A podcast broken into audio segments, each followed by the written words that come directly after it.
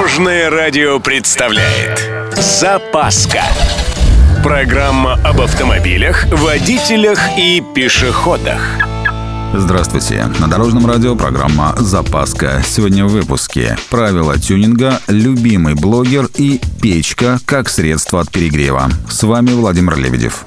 Поехали. В госавтоинспекции напомнили о действующих в России правилах тюнинга.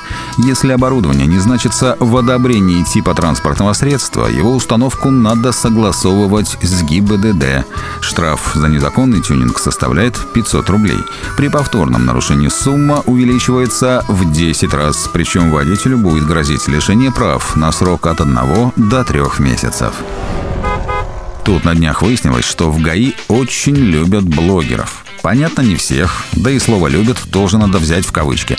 В общем, в столичной инспекции регулярно отслеживают блогеров, которые ради лайков и репостов в соцсетях нарушают правила на камеру. Работа интересная, но кропотливая. Результат, в общем-то, понятен. В отношении таких пользователей соцсетей составляют протоколы об административных правонарушениях, а их автомобиль отправляется на штрафстоянку. Власти прекращают регистрацию таких машин, если регистрация вообще была.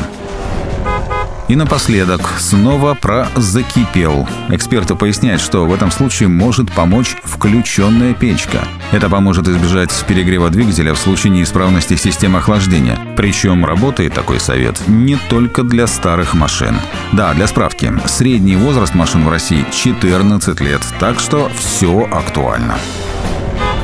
На этом у меня все. С вами был Владимир Лебедев и программа «Запаска» на Дорожном радио.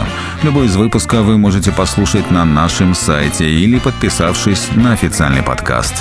Дорожное радио. Вместе в пути. Запаска. Практически полезная, теоретически грамотная, приятная во всех отношениях. Программа об автомобилях, водителях и пешеходах.